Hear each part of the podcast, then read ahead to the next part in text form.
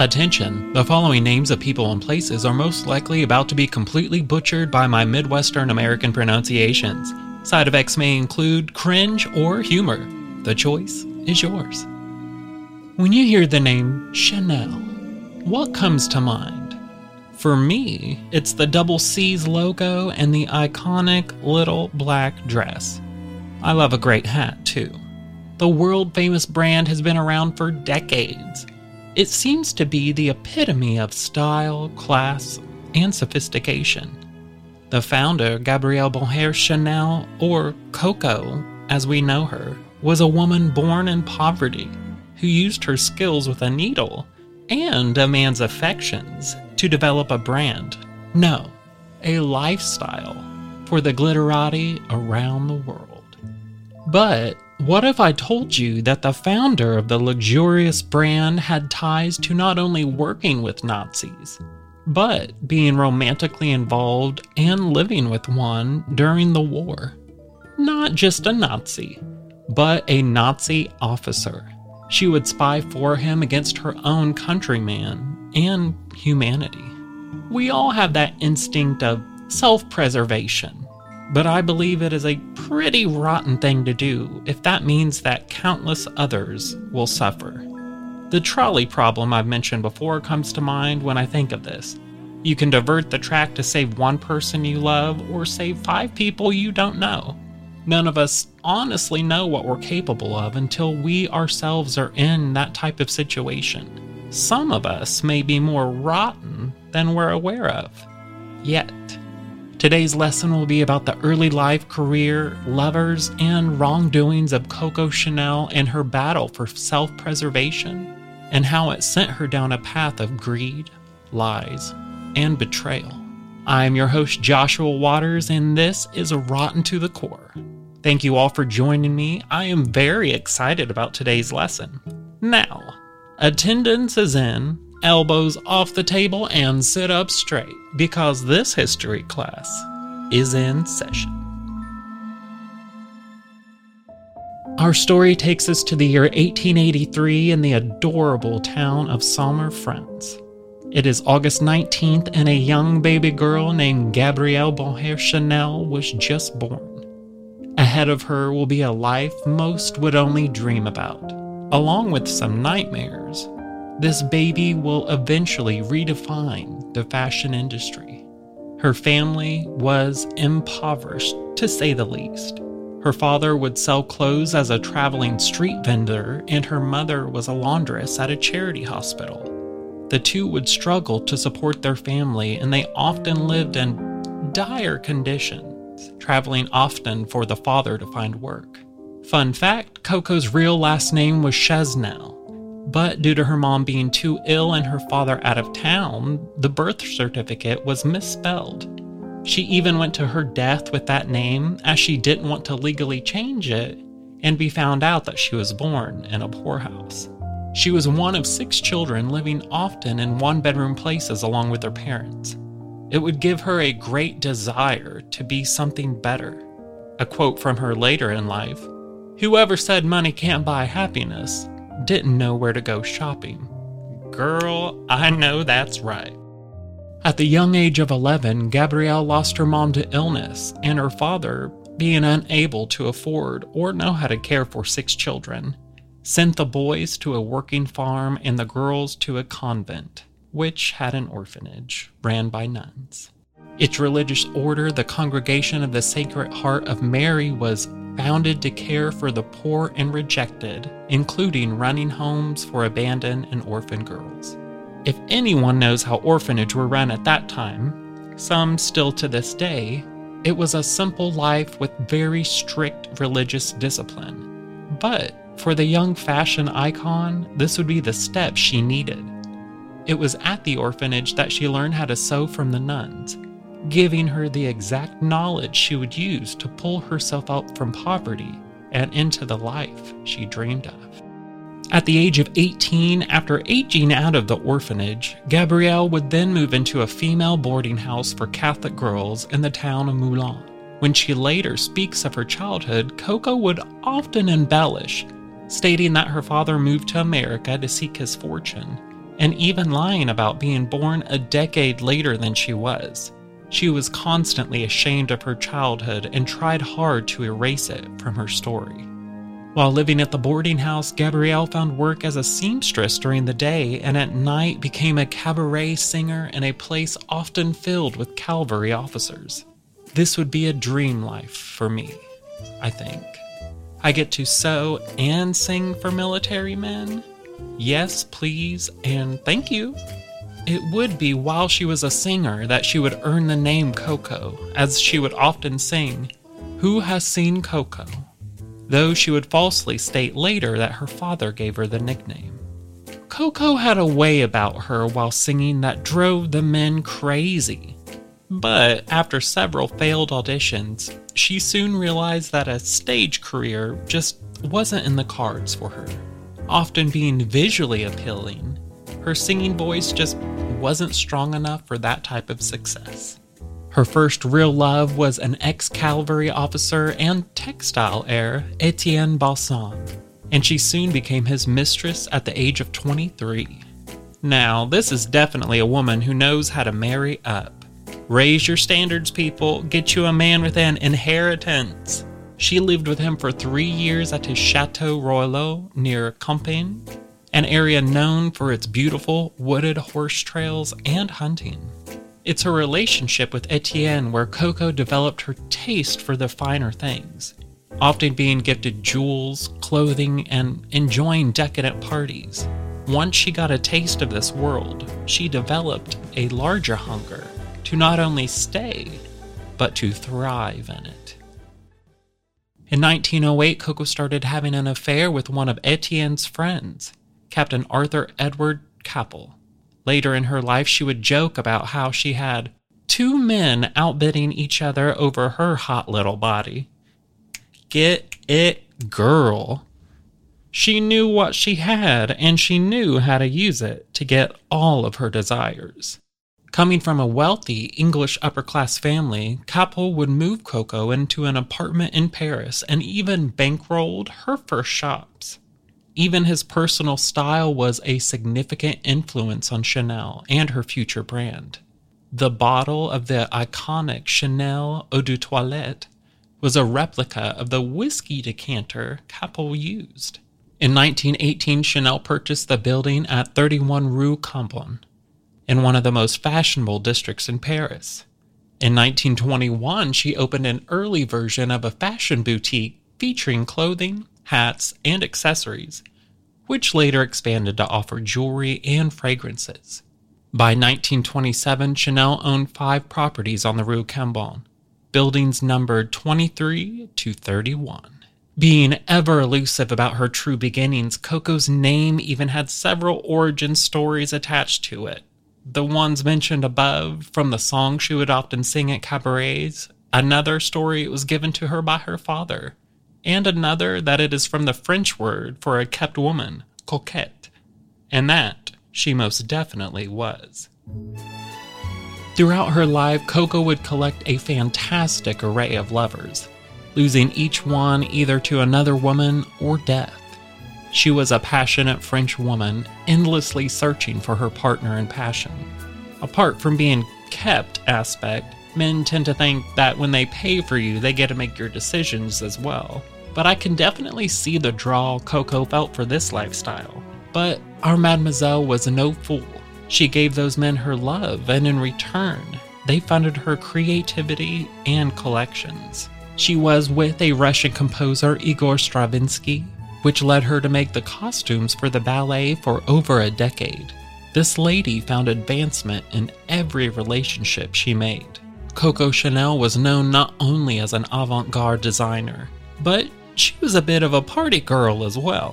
By 1935, she had become addicted to using drugs to cope with her daily life and demands, using cocaine to stay driven and keep up with demand, and then injecting herself with morphine at night to get some rest before starting the cycle all over again the next morning. Bus, club, another club, plane, next place, no sleep, no fear. Was there not one successful person in this time period who wasn't soaring high on booger sugar? No, I figured as much. as I sip my third energy drink of the day. In 1923, Coco was introduced to a man named Hugh Richard Arthur Grosvenor, the Duke of Westminster. This relationship, filled with opulence, expensive gifts, jewels, and real estate, lasted for over a decade, leaving Coco with more money and notoriety among the aristocrats, as well as further hatred towards Jews and people, believe it or not, like me, the homosexuals. Coco Chanel was known for her disdain of gay men, and I believe it was a jealous hate based on this quote from her Homosexuals. I have seen young women ruined by these awful queers. Drugs, divorce, scandal. They will use any means to destroy a competitor and to wreak vengeance on a woman. The queers want to be women, but they are lousy women. They are charming. They were gay, but as men, they still had more standing in the world than her as a successful woman. I believe her hatred towards us was like every other form of homophobia at its core. Don't hate us because you ain't us. When later asked why she didn't marry the Duke of Westminster, Coco simply replied with, There have been several Duchesses of Westminster. There is only one Chanel. Oh mon dieu. I wish I had some of her confidence. Hmm. So, I think I will. Looks like I found my lesson from her story. No matter what faces us, let's have some of the confidence of Coco Chanel. By 1935, she had a thriving business with around 4,000 employees. As the 1930s progressed, her place on the throne of haute couture was threatened. The boyish look and the short skirts of the 20s flapper seemed to just disappear overnight her designs for film stars in Hollywood were not as successful as she had hoped. She saw the world of film in California as infantile, and she dressed the stars as women, but the films wanted them to be two women. Her designs just didn't translate into film the way that she had hoped. It would all come to a halt on September 3, 1939, due to Britain's declaration of war. Chanel closed all of her stores, even with protest from her clientele, simply stating, It is not a time for fashion. The only sales she would make during the war were solely off of her perfume. In closing her couture house, Chanel made a definitive statement about her political views. Her dislike of Jews, reportedly sharpened by her association with society elites, had solidified her beliefs. She shared with many of her circle a conviction that Jews were a threat to Europe because of the Bolshevik government in the Soviet Union. Always keeping with her kept woman image, she saw a relationship opportunity that would guarantee her safety during the war. She lived at the Hotel Ritz in Paris during the war and along with all the upper German military staff in Paris including one Baron Hans Gunther von Dincklage, a German aristocrat, diplomat, officer, and attorney general. Chanel wants no scrubs. She collects men with titles like I collect men with commitment issues. Does she have a uh, a kept woman masterclass somewhere? I'll pay. Further pushing her stance against Jewish people, she took advantage of the Nazi seizure of all Jewish businesses, attempting to take full ownership of her perfume and sales away from her Jewish partners and director of Perfume Chanel, the Wertheims. She wrote, I have an indisputable right of priority. The profits that I have received from my creation since the foundation of this business are disproportionate and you can help to repair in part the prejudices I have suffered in these 17 years. What she was not aware of, though, was that the Wertheims, anticipating the forthcoming Nazi mandates against Jews, had, in May of 1940, legally turned over control of Perfume Chanel over to Felix Amois, a Christian French businessman and industrialist. At war's end, he returned the Chanel perfume label back in their hands.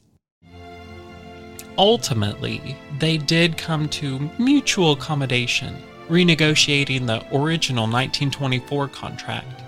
And on May 17, 1947, Chanel received wartime profits from the sale of Chanel No. 5, an amount equivalent to about $12 million today. Her future share would be 2% of all of Chanel No. 5 sales worldwide, making her one of the wealthiest women in the world at that time. In addition, Pierre Wertheimer agreed to an unusual stipulation proposed by Chanel herself he agreed to pay for all of her living expenses for the rest of her life. F7124 is the code name given to the French spy for Nazi intelligence, but we know her as Coco Chanel. She would spy for the Nazis and is believed to at least have done one secret mission under the guise of fashion. It is not fully known what her exact involvement was or to what extent with the Nazis. What we do know is that whatever she did, she did it willingly and under no threat to her person. When the Nazi occupation of France began, Chanel decided to close her stores. However, she moved into the same Hotel Ritz that was housing all those German military men. Her motivation became very apparent while many women in France were punished for horizontal collaboration with German officers, Chanel faced no such action. At the time of the French liberation in 1944, Chanel left a note in her store window explaining Chanel number 5 to be free to all GIs. During this time, she fled to Switzerland to avoid criminal charges for her collaboration as a Nazi spy. She ended up staying there for nine years in her self imposed exile. In late 2014, French intelligence agencies declassified and released documents confirming Coco Chanel's role with Germany in World War II. Working as a spy, Chanel was directly involved in a plan for the Third Reich to take control of Madrid. In September 1944, Chanel was interrogated by the Free French Purge Committee the committee had no documented evidence of her collaboration activities and was obliged to release her. But according to Chanel's grandniece, when Chanel returned home, she said, Winston Churchill had me freed. It would seem that her relationship with the Duke was still benefiting her. The Chanel group has stated what is certain is that she had a relationship with a German aristocrat during the war. Clearly, it wasn't the best period to have a love story with a German, even if Baron von Dincklage was English by his mother and Chanel knew him before the war.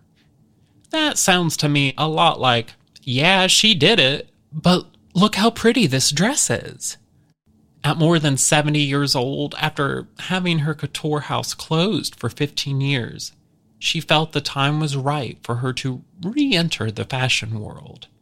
The revival of her couture house in 1954 was fully financed by Chanel's opponent in the perfume battle, Pierre Wertheimer.